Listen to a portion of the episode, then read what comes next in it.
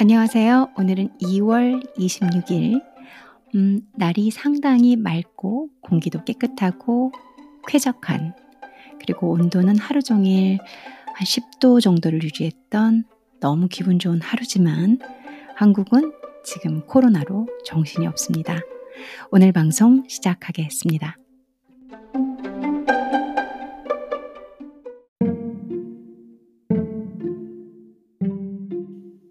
요즘 나라가 갑작스럽게 너무 많은 코로나 환자로 인해서 시끌시끌해요. 여러분들도 한국에 계시는 분들은 잘 알고 계시겠지만 저 같은 경우도 사실 최근에 숫자가 너무 급증하기 전까지는 그렇게 뭐 큰 걱정 안 하고 다녔는데 아무래도 이 언론에서 너무 많은 숫자들이 이렇게 증가함에 따라서 어 저도 집에 많이 있게 되네요.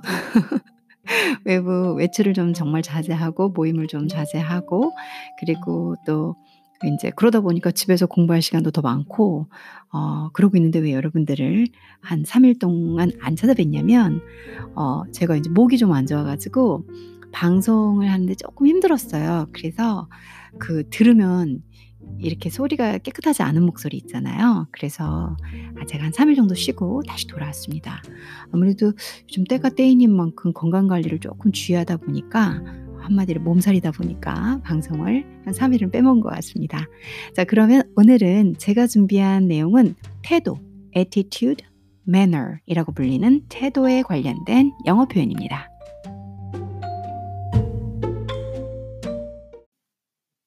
태도에 관한 첫 단어로는 제가 객관적 저희가 어떤 이 attitude하고 manner 얘기할 때 "객관적이다."라는 표현을 쓰잖아요. 어 그때 쓰는 표현은 objective예요. 객관적인 할 때는 objective.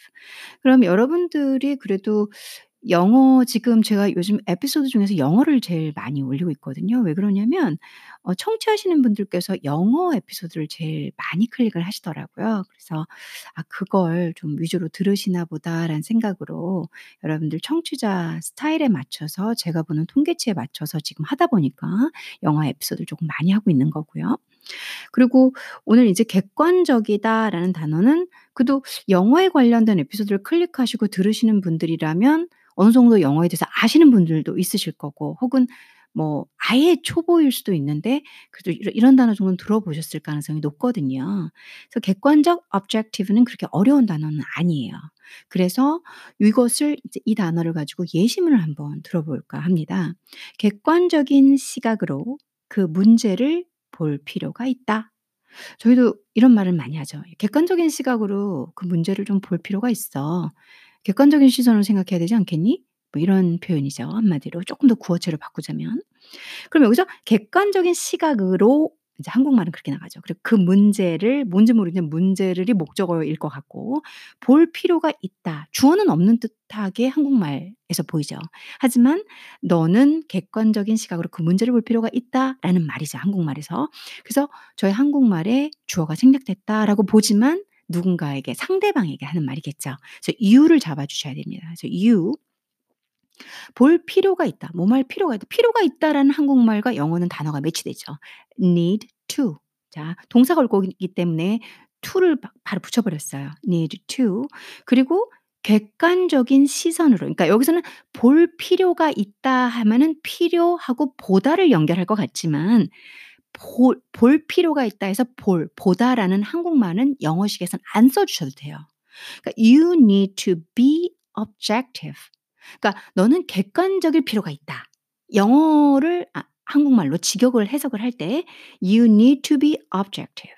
너는 객관적일 필요가 있다. 뭐에 대해서? 그 문제에 관해서 about that problem. about that problem. 오케이?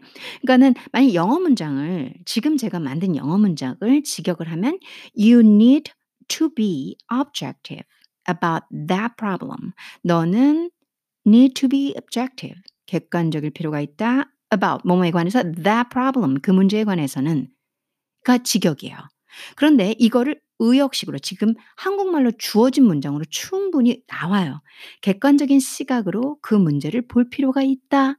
이 말이 지금 you need to be objective about that problem을 한국말로 직역, 의역으로 거치면 맞아떨어져요. 하지만 이 영어를 지금 뭐 초급에서 중급 뭐 중급에서 좀 고급 올라가시는 그런 분들은 ' 그게 그렇게 되나요?'라고 생각하실 수 있어요. 많은 practice를 하다 보면 물론 객관적인 시각으로 그 문제를 볼 필요가 있다라는 문장을 "You need to be objective about that problem." 말고도 다른 표현도 가능하죠. 지금 가장 쉬우면서 충분히 의미가 떨어질 만한 문장으로 뽑고 있는 거예요. 그리고 objective를 들이면서. 잘하셨죠? 자 오늘은 어 단어도 단어인데 문장을 들으면서 그거를 어 한국말은 이런데 영어 문장은 이렇게 되고 영어 문장을 한번 직역하면 이런 문장인데 의역으로는 이렇게도 매칭이 된다라는 식으로 계속 이 여러분들이 speaking과 translation에 조금 도움이 되도록 문장 아 내용을 끌어갈까 하고 있습니다. 자 objective라는 쉬운 단어 객관적인이란 단어의 반대어도 함께 잘 쓰이죠. 주관적인 subjective 앞만 다르죠. Ob 그리고 sub subjective에서 sub 요 부분만 다르죠. 그래서 objective, subjective. 그래서 객관적인, 주관적인 이 두 단어는 한꺼번에 같이 알아두시면 도움이 될 것 같아서 엮어 드립니다.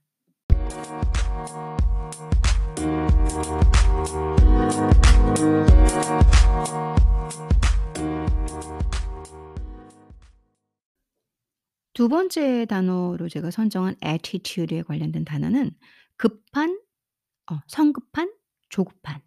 저희가 이제 행동이나 태도를 볼 때 막 서두르시는 분들이 있잖아요. 그리고 인내심 없이 빨리빨리 해야 될 때 그러니까 인내심이 없는 혹은 급하게 하려고 한다. 그럴 때 impatient라는 단어가 있죠. 어 맞아 떨어지죠. 그리고 아 hasty라는 단어가 있어요. hasty. hasty라는 단어도 어 막 서두르는 그러니까 그래서 성급한 그러니까 좋은 결과를 내지 못할 '야 그렇게 서두르다간 좋은 결과 못 낸다.' 할 때의 hasty죠. hasty하면 특히 좋은 결과 못 낸다는 결과를 초래하게 될 때 많이 쓰는 단어예요. 성급한 중 성급한이라는 뜻이 있는데 '야 그렇게 성급하게 굴다가는 아너너 일이 안 돼.' 이런 말을 하 하시고 싶을 때 hasty를 쓰면 좋죠. 그리고 rash, rash하고 어 impetuous는 단어가 좀 비슷하죠. 이렇게 막 급하게 그리고 막 충동적이라는 뜻도 있죠. 그러니까 impulsive, 어 impetuous, 아 rash 쪼끔 그 계열들이 또 비슷하죠. 이렇게 성급한 막 조급하게 막 해 버리는.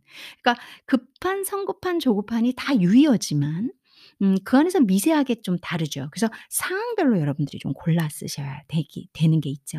그래서 제가 impatient, patient라는 단어가 인내심이 있는 그것의 반의어인 impatient 인내심이 없는 그러면은 좀 기다리지 못하고 초조해하는 뭐 그런 뜻일 때도 impatient을 쓰시면 되실 거고 hasty는 아까 쪼금 전에 제가 충분히 설명을 드린 것 같고요. rash 급하게, 성급하게 빨리빨리 해 버리는 이렇게 이렇게 충동적으로 이렇게 하려는 거 조급한 이런 뜻을 주게 되죠. impetuous도 마찬가지고요. 자 이 영어 여러분들이 인제 제가 English vocabulary를 드리고 있는데 음 지금 제 방송을 들으시는 분들께서 '아 나 진짜 영어를 너무 잘하고 싶다. 근데 이게 참 너무 어렵다.' 이러고 계신다면 물론 뭐 영어가 쉽다고는 하지 않을 건데 영어 말고 다른 나라 말도 다 쉽지 않아요. 그리고 저희 나라 말을 배우고자 하는 외국인들도 우리나라 말이 쉽지 않을 겁니다. 그러니까 제가 말하는 포인트는 다 똑같다는 거예요. 다 똑같이 외국 말은 어렵다라는 거죠. 그리고 이 말이 어려운 이유 중에 하나는 제가 생각을 해 보니까 언어를 3 개국어를 하면서 제가 생각을 해 보니까 그 딱딱 떨어지는 게 없어서인 것 같아요. 그러니까 예를 들어서 급한, 성급한, 조급한이면 그렇죠. 그럼 급한, 성급한, 조급한은 impatient, hasty, rash, impetuous만 쓰면 되는 거죠. 그게 아니라는 거예요. 한영 영한사전 찾아보면은 그렇게 떨어지지만 상황, 상황별로 아 분명히 성급한이 들어있는데 그런 단어 쓰면 안 되는 거예요? 라는 것들이 나온다는 거죠. 그래서 어려운 거죠. 그쵸? 말을 하다 보면은. 그러니까 어 저 그 단어 외워 가지고 그거 사전에서 똑같다고 그러고 선생님도 그 말 하셔 가지고 외국인한테 썼더니 못 알아듣던데요. 이런 말. 그죠? 그래서 외국어가 좀 어렵게도 느껴지고 또 그거 아니어도 발음 문제도 있고 뭐 이제는 뭐 암기력 문제도 있고 그쵸? 그래서 여러 가지 어려움들이 있지만 중요한 건 남의 나라 언어를 배우는 건 다 똑같은 과정이니까 마음에서 열정이 있으시고 어 하실 의향이 있으면 그냥 부딪혀서 하시면 된다. 그리고 좋은 가이드와 또 여러분들께 동기부여가 되는 여러 도구들을 사용하시면서 요즘엔 뭐 방송도 많고 유튜브도 많고 뭐 저처럼 이렇게 팟캐스트 하는 분들도 있고 또이 영상도 많고 그러니까 도움이 된다면 꾸준히만 하시면 어 열심히 꾸준히 하시면 당연히 마스터가 되십니다. 그래서 급한, 성급한 조금의 impatient, hasty, rash, impetuous라는 단어가 있지만 우선 단어의 뜻을 알아두시고 상황별로 쪼끔씩 다르게 적용되는 예들이 있을 것이다 라는 걸 미리 언지 드리고 그리고 이제 한국말과 영어식 표현 사이에서 그 차이들을 또 한번 찝어 드려 보겠습니다. "성급하게 굴다가는 일을 망칠 수 있다." 자 이 문장을 한번 만들어 볼 건데 제가 아까 단어 설명드린 단드것 중에 뭘 써야 할까요 여러분들? hasty겠죠. 그쵸? 왜냐하면 조금 성급하게 굴다가 좀 안 좋은 결과를 초래할 때 쓰는다고 얘기했어요. 성급한 뜻이 있지만 그게 hasty였습니다. 그래서 성급하게 굴다 가는 그럼 이제부터 한국말을 또 사실 외국말 잘하려면 한국말도 잘하셔야 되거든요. 한국말 한번 분석해 볼게요. 성급하게 굴다 가는 자 뭐뭐 하면 만약 뭐뭐 하면 if절이 들어가야 되겠죠. 한국말에서 if절이 냄새가 납니다. 그리고 네가 성급하게 굴다가 너는 없지만 여기선 너가 있다고 보셔야 돼요. 그래서 if you 잡아 주셔야 되겠죠. 그리고 hasty는 형용사입니다. 그럼 비동사와 결합을 하셔야겠죠. if you are hasty. 근데 여기서 영어식에서 너 성급하게 군 군다면 그쵸? 근데 인제 너 너무 성급하게 굴면 요거 넣어 주셔야 되겠죠. 어감이라고 봅시다. 어감이라고. 그쵸? 그래서 if you are too hasty 그러면 아주 자연스러워요. if you are too hasty 그러면 만약 네가 너무 성급하게 군다면이 한국 문장에 성급하게 굴다가는 성급하게 너 굴다가는 요런 문장이 되죠. 콤마 찍고 "일을 망칠 수 있다."라는 한국 문장을 여기도 네가 일을 망칠 수 있다죠. 그래서 if절을 끊어 주면 그 다음에 주어가 또 들어갑니다. 그래서 you를 넣어 주셔야 돼요. 그래서 you 일을 망칠 수 있다. 네가 일을 망칠 수 있다. 있다. 뭐뭐 할수 있다. can 생각하시면 안 됩니다. 자 이게 여러분들이 알고 있는 사전에서 어 can 하면 뭐뭐 할 수 있다. 뭐뭐 할 수 있다잖아요. 왜 안 되죠? 고게 상황별로 이 한국말과 영어에서 언어의 뉘앙스 차이를 보셔야 된다는 겁니다. 예를 들어서 "뭐뭐 할 수 있다." 이거는 can 우리가 알고 있는 can can 이거는 능력을 물어보죠. 예를 들어 "나는 뭐뭐 집을 지을 수 있어." 하고 "나는 뭐를 뭐 뭐 할 수 있어." 자신이 할 수 있는 능력이 있잖아요. 그럴 때 can이 들어가죠. 근데 여기서 "일이라는 것을 망칠 수 있다. 일이 망쳐질지도 모른다."라는 말로 한 번 더 바꿔 주시면 됩니다. 어떤 그런 쪽으로 갈 수 있다라는 일의 가능성 여부를 묻는 거지 본인의 능력을 묻는 게 아닙니다. 그래서 may로 잡아 주셔야 돼요. 자 조동사 you, may로 잡아 주셔야 된다는 겁니다. 그리고 망칠 수 있다, 수 있다를 넣었으니까 may로 잡았으니까 망치다라는 동사구가 make a mess가 있습니다. make a mess 망치다. 나 이게 완전 망가지다. 어 다 일을 크게 이게 흔 진짜로 망치다라는 표현이 make a mess가 됩니다. 그래서 you may make a mess 그리고 여기서 일을 of things, things로 잡아 주시면 돼요. 것들 뭐 우리 한국말 야 그런 일들은 우리는 things를 일이라는 표현으로 많이 쓰죠. 근데 영어에서는 things로 많이 thing의 복수형 붙어서 things로 많이 쓰죠. 그런 일들, 것들. 그래서 make a mess of things. 오케이. 자 영어 서 한국말은 "성급하게 굴다가는 일을 망칠 수 있다." 이거를 제가 지금 뽑아낸 영어 문장의 중간 해석은 당신이 혹은 네가 너 너가 너가 성급하게 굴다가는 만약 네가 너무 성급하게 굴다가는 네가 일을 망칠 수 있다라는 문장으로 만들어 주셔야 되는 겁니다. 그래서 if you are too hasty, you may make a mess of things 라고 표현을 해 주셔야 됩니다. If you're too hasty, you may make a mess of things.